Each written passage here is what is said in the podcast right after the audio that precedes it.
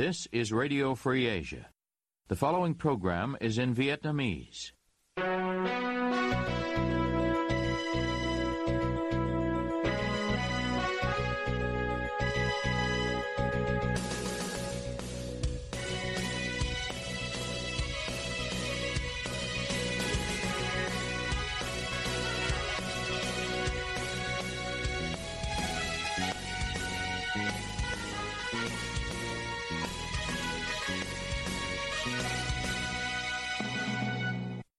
Đây là Đài Á Châu Tự Do, phát đi từ thủ đô Washington, D.C., Hoa Kỳ. Toàn ban cùng Nguyên Lam xin kính chào quý thính giả.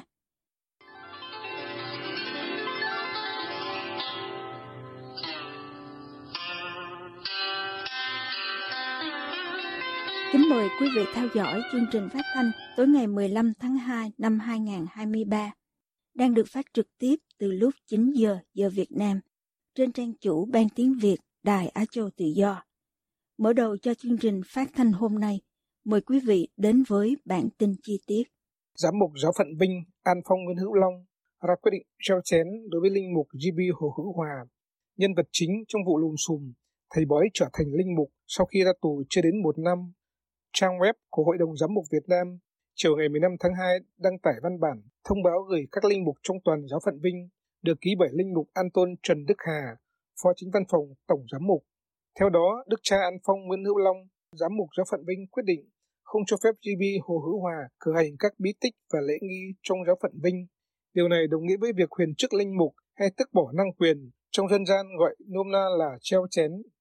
Người đứng đầu giáo phận Vinh cũng quyết định ngưng chức vụ trưởng ấn và chính văn phòng tòa giám mục đối với linh mục Gerardo Nguyễn Nam Việt, người trực tiếp tham gia lễ thụ phong linh mục cho ông Hòa ở Philippines và đọc thư ủy nhiệm Trước đó, giám mục Nguyễn Hữu Long xác nhận thư ủy nhiệm này là giả và linh mục Nguyễn Nam Việt xin phép đi Manila có việc cá nhân chứ không phải là đi để chứng nhận và giới thiệu để ông Hồ Hữu Hòa được phong linh mục. Linh mục Du Xe Đinh Hữu Thoại có dòng chúa cứu thế ở tỉnh Bà Rịa Vũng Tàu bình luận qua tin nhắn gửi cho Đài Á Châu Tự Do. Xin đọc nguyên văn. Quyết định này đúng thẩm quyền nhưng dễ gây ngộ nhận. Người ta sẽ nghĩ Hồ Đức Hòa được dâng lễ ở các nơi khác ngoài giáo phận Vinh Lẽ ra, giám mục giáo phận Vinh cần tuyên bố rằng việc phong chức linh mục của Hồ Hữu Hòa là bất hợp pháp, chắc phải chờ Đức giám mục của giáo phận Masin tuyên bố chăng. Giáo phận Masin, Philippines là nơi phong chức linh mục cho ông Hồ Hữu Hòa theo thư ủy nhiệm bị làm giả mạo. Theo linh mục Đinh Hữu Thoại, kỷ luật mà giám mục Long đưa ra chưa thực sự nghiêm khắc đúng mức, đặc biệt việc ngưng chức vụ của linh mục Gerardo Nguyễn Nam Việt không tương xứng với vi phạm nghiêm trọng mà vị tu sĩ này mắc phải. Tuy nhiên, ông cho rằng có lẽ đây chưa phải là mức kỷ luật cuối cùng vì chưa điều tra xong. Nhà hoạt động về tự do tôn giáo Nguyễn Văn Ân từ giáo xứ Kẻ Gai, huyện Hưng Nguyên, Nghệ An cho rằng việc kỷ luật này chưa ổn và còn nhiều vấn đề cần được làm sáng tỏ và xử lý dứt khoát trong thời gian tới để không làm ảnh hưởng đến hình ảnh trinh liêng của chức thánh linh mục và hình ảnh của giáo hội công giáo, đặc biệt là của giáo phận Vinh. Ông Ân cũng cho rằng căn cứ vào thư minh định của người đứng đầu giáo phận Vinh vào ngày 10 tháng 2 Linh mục Nguyễn Nam Việt đã phạm nhiều lỗi nghiêm trọng, bao gồm lợi dụng chức vụ quyền hạn để làm sai, làm giả chứng từ và qua mặt giáo phận để cho ông Hồ Hữu Hòa chịu chức linh mục. Những lỗi lầm này của linh mục Việt gây ảnh hưởng xấu không chỉ cho giáo phận Vinh mà còn cho cả giáo hội công giáo và kỷ luật chỉ là ngưng chức thôi thì không ổn, ông Ân bổ sung. Phóng viên nhiều lần gọi điện thoại cho văn phòng giám mục giáo phận Vinh để tìm hiểu thêm về sự việc, tuy nhiên không có người nhấc máy Ông Hồ Hữu Hòa, sinh năm 1984, là thầy bói, người đứng trung gian giúp Thượng tá Phan Văn Anh Vũ hối lộ số tiền 5 tỷ đồng cho Phó Tổng cục trưởng Tổng cục Tình báo, Tổng cục 5 Bộ Công an Nguyễn Duy Linh. Tại phiên tòa hồi tháng 11 năm 2021, ông Hòa bị tuyên mức án gần 2 năm 8 tháng tù cho tội danh môi giới hối lộ bằng với thời hạn tạm giam nên được trả tự do ngay tại tòa. Vào ngày 7 tháng 12 năm 2022, tức là hơn một năm sau đó, Ông Hòa được giáo phận Masin, giáo hội Phi Lợt Tân, phong chức linh mục tại nhà thờ chính tòa Masin, theo sự giới thiệu của giáo phận Vinh, với thư ủy nhiệm mà sau này bị cho là giả. Nguyên Phó Chủ tịch Ủy ban Nhân dân tỉnh Hà Nam, ông Trương Minh Hiến và nguyên Giám đốc Sở Tài nguyên Môi trường, ông Vũ Hữu Song bị khởi tố và bị bắt về tội thiếu trách nhiệm gây hậu quả nghiêm trọng. Cơ quan Cảnh sát điều tra thuộc Công an tỉnh Hà Nam ngày 15 tháng 3 cho biết như vừa nêu, các biện pháp khởi tố, bắt giam và khám nhà đối với hai ông Trương Minh Hiến và Vũ Hữu Song được tiến hành sau khi cơ quan chức năng thu thập thêm tài liệu, chứng cứ về vụ án, vi phạm quy định về khai thác tài nguyên xảy ra tại núi Hang Diêm, xã Liên Sơn, huyện Kim Bảng, tỉnh Hà Nam từ năm 2017 cho đến năm 2021. Trong vụ án này, vào ngày 17 tháng 2 năm 2022, Công an tỉnh Hà Nam đã khởi tố và bắt giam ông Nguyễn Văn Diễn, Giám đốc công ty trách nhiệm hữu hạn vận tải và xây dựng Tiến Đạt về tội vi phạm quy định về khai thác tài nguyên. Sau đó, Tòa Hà Nam tuyên ông Diễn 6 năm tù, phạt tiền 150 triệu đồng và thu hồi số tiền gần 59 tỷ đồng là giá trị số khoáng sản đã khai thác trái phép, cùng số tiền gần 29 tỷ đồng bị cho thu lợi bất chính. Cáo trạng nêu rõ, vào năm 2017, công ty trách nhiệm hữu hạn vận tải và xây dựng Tiến Đạt được Ủy ban Nhân dân tỉnh Hà Nam cho thuê gần 35.000 m2 đất để xây nhà máy sản xuất cống bê tông và gạch không nung xi măng cốt liệu tại khu vực núi Hang Diêm. Tuy nhiên, công ty này lại ký hợp đồng với Trung tâm Điều trị nghiện ma túy và Phục hồi chức năng tâm thần tỉnh Hà Nam, thuê người khai thác khoáng sản trong đất thuộc quyền quản lý của trung tâm. Từ năm 2010 đến năm 2020, Giám đốc Nguyễn Văn Diễn chỉ đạo khai thác trái phép khoáng sản tại khu đất được giao, làm nhà máy gạch không nung và xi măng cốt liệu tại khu vực núi Hang Diêm. Giám đốc Trung tâm đăng kiểm xe cơ giới 3608D tại Thanh Hóa, ông Trịnh Ngọc Tuấn bị khởi tố bắt tạm giam và nơi ở nơi làm việc bị khám xét theo cáo buộc nhận hối lộ. Cơ quan Cảnh sát điều tra thuộc Công an tỉnh Thanh Hóa ngày 15 tháng 2 cho biết việc thực hiện các biện pháp vừa nêu. Cơ quan này cho biết trong thời gian làm giám đốc trung tâm đăng kiểm 3608D tại xã Đông Hoàng, huyện Đông Sơn, ông Trịnh Ngọc Tuấn bị cho là đã nhận tiền của tổ chức cá nhân để cấp giấy chứng nhận chất lượng an toàn kỹ thuật và bảo vệ môi trường cho nhiều phương tiện xe cơ giới không bảo đảm tiêu chuẩn kỹ thuật theo quy định. Như vậy, Thanh Hóa là địa phương mới nhất tại Việt Nam có biện pháp xử lý đối với những sai phạm về đăng kiểm như vừa nêu. Danh sách các địa phương khác gồm thành phố Hồ Chí Minh, Hà Nội, Long An, Bến Tre, Đồng Tháp, Sóc Trăng, Bắc Ninh, Bắc Giang, Phú Thọ, Hòa Bình, Đồng Nai, Bình Dương, Tiền Giang, Quảng Nam, Sơn La, Thái Nguyên, Thái Bình, Nghệ An, Bà Rịa Vũng Tàu, Hải Dương, Bắc Cạn, Thừa Thiên Huế. Hai quan chức cao nhất ngành đăng kiểm là Cục trưởng Đặng Việt Hà và Nguyên Cục trưởng Trần Kỳ Hình bị bắt giam. Chủ tài khoản TikTok tên TT010280 TMT, ngụ tại xã Nam Hồng, huyện Đông Anh, thành phố Hà Nội, bị công an Quảng Ninh và Hà Nội làm việc về loan tin liên quan Thiếu tướng Đinh Văn Nơi.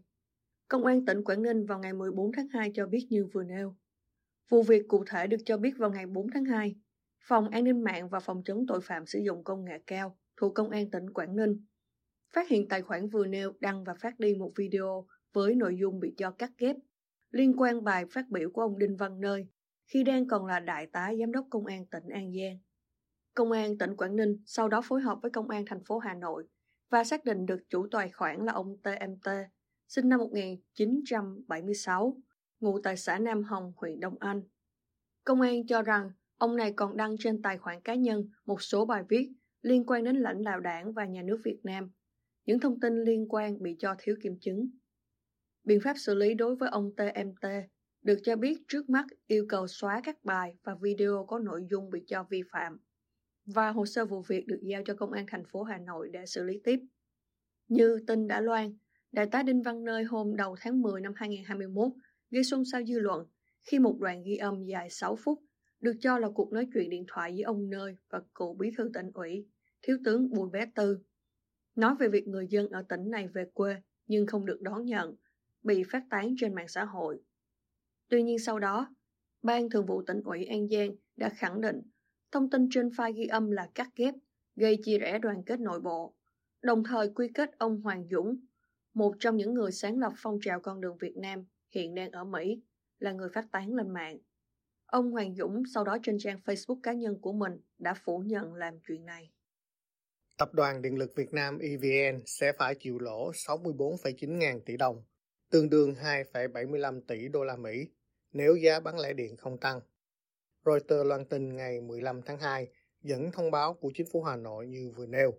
Theo đó, tổng khoản lỗ của EVN trong hai năm 2022 và 2023 sẽ là gần 94.000 tỷ đồng. Vào đầu tháng 2 vừa qua, giá sàn bán lẻ điện tại Việt Nam đã tăng gần 14%. và đây được cho là biện pháp mở đường cho việc tăng giá thêm nữa của EVN. Tuy vậy, Bộ trưởng Công Thương Nguyễn Hồng Duyên cảnh báo bất cứ biện pháp điều chỉnh giá điện nào cũng phải tính đến những tác động có thể đối với lạm phát, đời sống người dân và kinh tế vĩ mô. Chính phủ Hà Nội đặt mục tiêu kiềm chế lạm phát dưới 4,5% trong năm 2023. Trong khi đó, để khuyến khích đầu tư vào ngành phát điện, thì giá điện bán lẻ cần phải được tăng thêm. Lượng điện thoại thông minh lắp ráp ở Việt Nam rồi xuất ra thế giới trong năm 2022 giảm xuống mức của năm 2015. Số liệu của Tập đoàn Dữ liệu Quốc tế IDC vào ngày 15 tháng 2 cho thấy như vừa nêu. Cụ thể, mức giảm là 15,6% trong năm 2022 so với năm trước đó xuống còn 13,4 triệu chiếc. Vào quý tư năm ngoái, thời điểm mùa lễ hội mua sắm lớn nhất trong năm, số điện thoại thông minh xuất xưởng trên thế giới được cho biết giảm hơn 18% so với cùng kỳ năm ngoái, xuống mức 300 triệu chiếc. Tuy nhiên, đây được nhận định là xu thế chung trên toàn cầu. Trong năm qua, có tổng cộng 1,21 tỷ chiếc điện thoại thông minh được xuất xưởng và là mức thấp nhất kể từ năm 2013. Theo IDC, đó là do nhu cầu của người tiêu dùng giảm đáng kể và áp lực từ lạm phát cũng như những bất ổn kinh tế vĩ mô. Việt Nam hiện có hai nhà máy lắp ráp điện thoại thông minh Samsung, một ở Thái Nguyên và một ở Bắc Ninh. Doanh thu của nhà máy Samsung Thái Nguyên cao nhất ở mức 23,2 tỷ Mỹ Kim.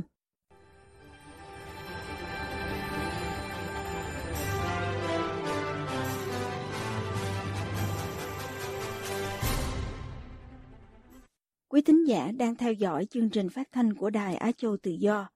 Ngoài các trang Facebook và YouTube,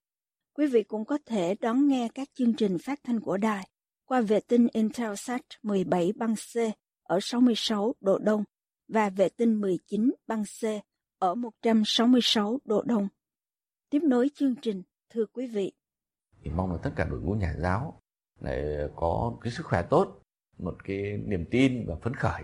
để tiếp tục gánh vác cái nhiệm vụ đổi mới, tiếp tục đổi mới bản thân, đổi mới về phương pháp, về cách thức để có thể ờ, phát huy được cái sáng tạo của mình ờ, để có được một cái năm học hoàn thành thật tốt, trách nhiệm là một năm mà cảm thấy hạnh phúc với nghề nghiệp, với học trò. Đó là một trong ba mong muốn của Bộ trưởng Giáo dục Nguyễn Kim Sơn gửi tới giáo viên, phụ huynh và xã hội, được đăng trên trang web của Bộ Giáo dục và Đào tạo hôm 22 tháng 1 năm 2023 nhằm mùng 1 Tết Quý Mão. Diễm Thi có bài chi tiết. Mời quý vị cùng theo dõi.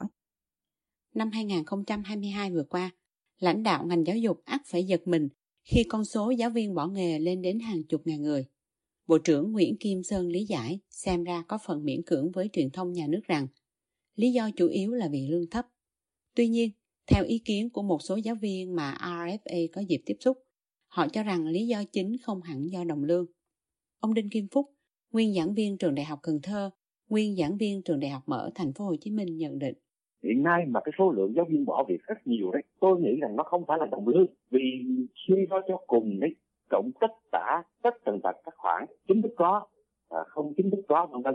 thì yeah. Dạ. cũng có thể là tạm chấp nhận được trong một cái hoàn cảnh khó khăn nhưng cái vấn đề đây là vấn đề áp lực của ngành áp lực của nghề áp lực của xã hội tất cả nó quyện tròn lại nó đẩy một cái người giáo viên vào trong cái dòng lẫn quẩn mà không giải quyết được cái vấn đề nghề nghiệp là không phát huy được vấn đề chuyên môn rồi bị chi phối cơm áo gạo tiền rồi bị chi phối được bởi những cái vấn đề à, quy định à, từ trên bộ giáo dục xuống một giáo viên khác ở Sài Gòn không muốn nêu tên vì lý do an toàn, nói với RFA cũng về vấn đề trên. Có rất là nhiều cái. Thứ nhất là cái gì chị nói về cái chương trình cái chương trình ngày càng quá nặng rất là nặng mà không có tạo ra cho giáo viên một cái sự thoải mái để họ cống hiến hết với cái ngành nghề của họ. Và bắt buộc có nhiều họ phải gò bó trong một cái gì đó. Hoặc là có đưa ra những cái thi đua này thi đua nọ mà buộc họ phải coi như phải gọi là bắt kịp sức của giáo viên. Nhưng nói chung là có rất là nhiều cái mà đã dẫn đến cái sự bất mãn của giáo viên. Ngoài hai lý do mà hai nhà giáo vừa nêu ra một số giáo viên khác còn chia sẻ nếu lãnh đạo ngành muốn giáo viên hạnh phúc với nghề, thì ngoài đồng lương đủ sống, giáo viên cần một hiệu trưởng không lạm quyền. Trên thực tế, qua nhiều câu chuyện về quyền lực của hiệu trưởng mà chúng tôi ghi nhận được, có thể thấy cho đến nay, không một tiếng nói nào có thể đối trọng với uy quyền của hiệu trưởng. Phân tích về sự lạm quyền của hiệu trưởng, nhà giáo Đỗ Việt Khoa cho rằng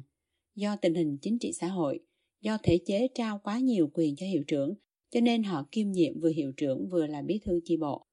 Với hai quyền tối thượng đó, họ, tức là các hiệu trưởng, có được quyền quyết định tăng lương, quyền sa thải nhân viên. Trong khi đó, lại là họ, là những hiệu trưởng đầy quyền năng ấy, lại không phải do giáo viên bầu lên. Họ là công cụ của đảng và họ lạm quyền là có thật. Qua đó, nhà giáo Đỗ Việt Khoa nêu mong muốn của mình gửi đến Bộ trưởng Nguyễn Kim Sơn. Thế thì cái mong muốn lớn nhất của chúng tôi đối với ông Bộ trưởng, đối với chính quyền là hãy cải cách, cắt bớt đi cái quyền lực sinh sát đó của các hiệu trưởng, giảm bớt cái quyền lực đi, đi. Chứ không phải là một kẻ ăn chân ngồi chốc. Để họ phải hiểu rằng chức vụ công việc của họ là để phục vụ đất nước phục vụ nhân dân phục vụ ngành giáo dục chứ không phải để họ ngồi đè đầu cưỡi cổ ra lệnh. Và vẽ ra những cái việc rất là tai quái đối với giáo viên đối với nhà trường.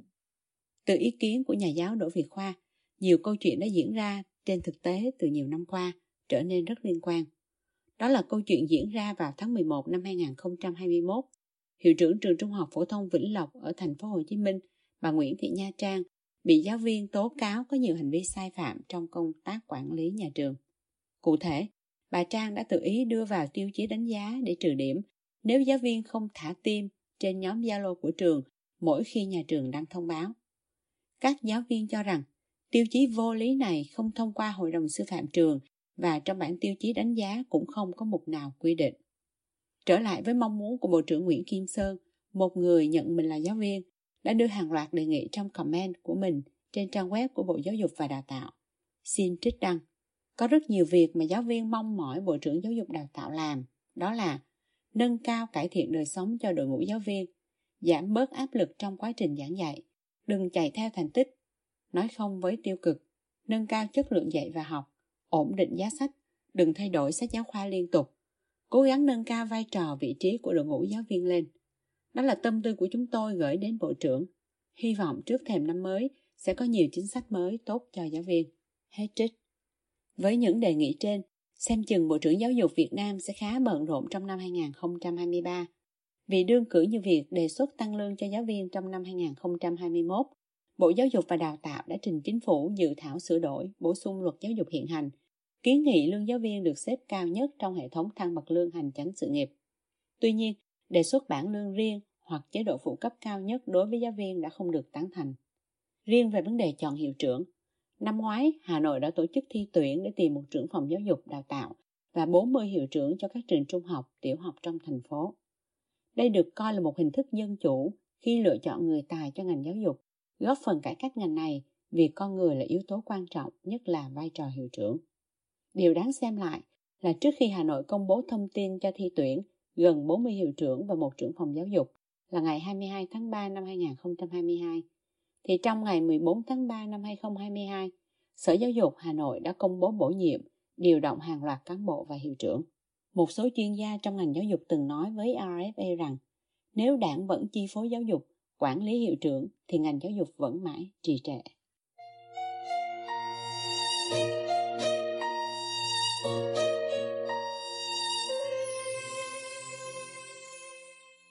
Quý thính giả vừa theo dõi chương trình phát thanh tối ngày 15 tháng 2 năm 2023 của Ban Việt ngữ Đài Á Châu Tự Do. Ứng dụng tin mới RFA trên điện thoại thông minh và podcast cũng có thể giúp quý vị theo dõi các chương trình tin tức thời sự bằng video hay audio của Đài Á Châu Tự Do. Quý vị quan tâm đến chương trình, xin gửi email về địa chỉ vietweb.avong.rfa.org Toàn ban cùng Nguyên Lam cảm ơn quý vị đã đến với chương trình và hẹn gặp lại quý vị vào chương trình ngày mai. You have been listening to Radio Free Asia.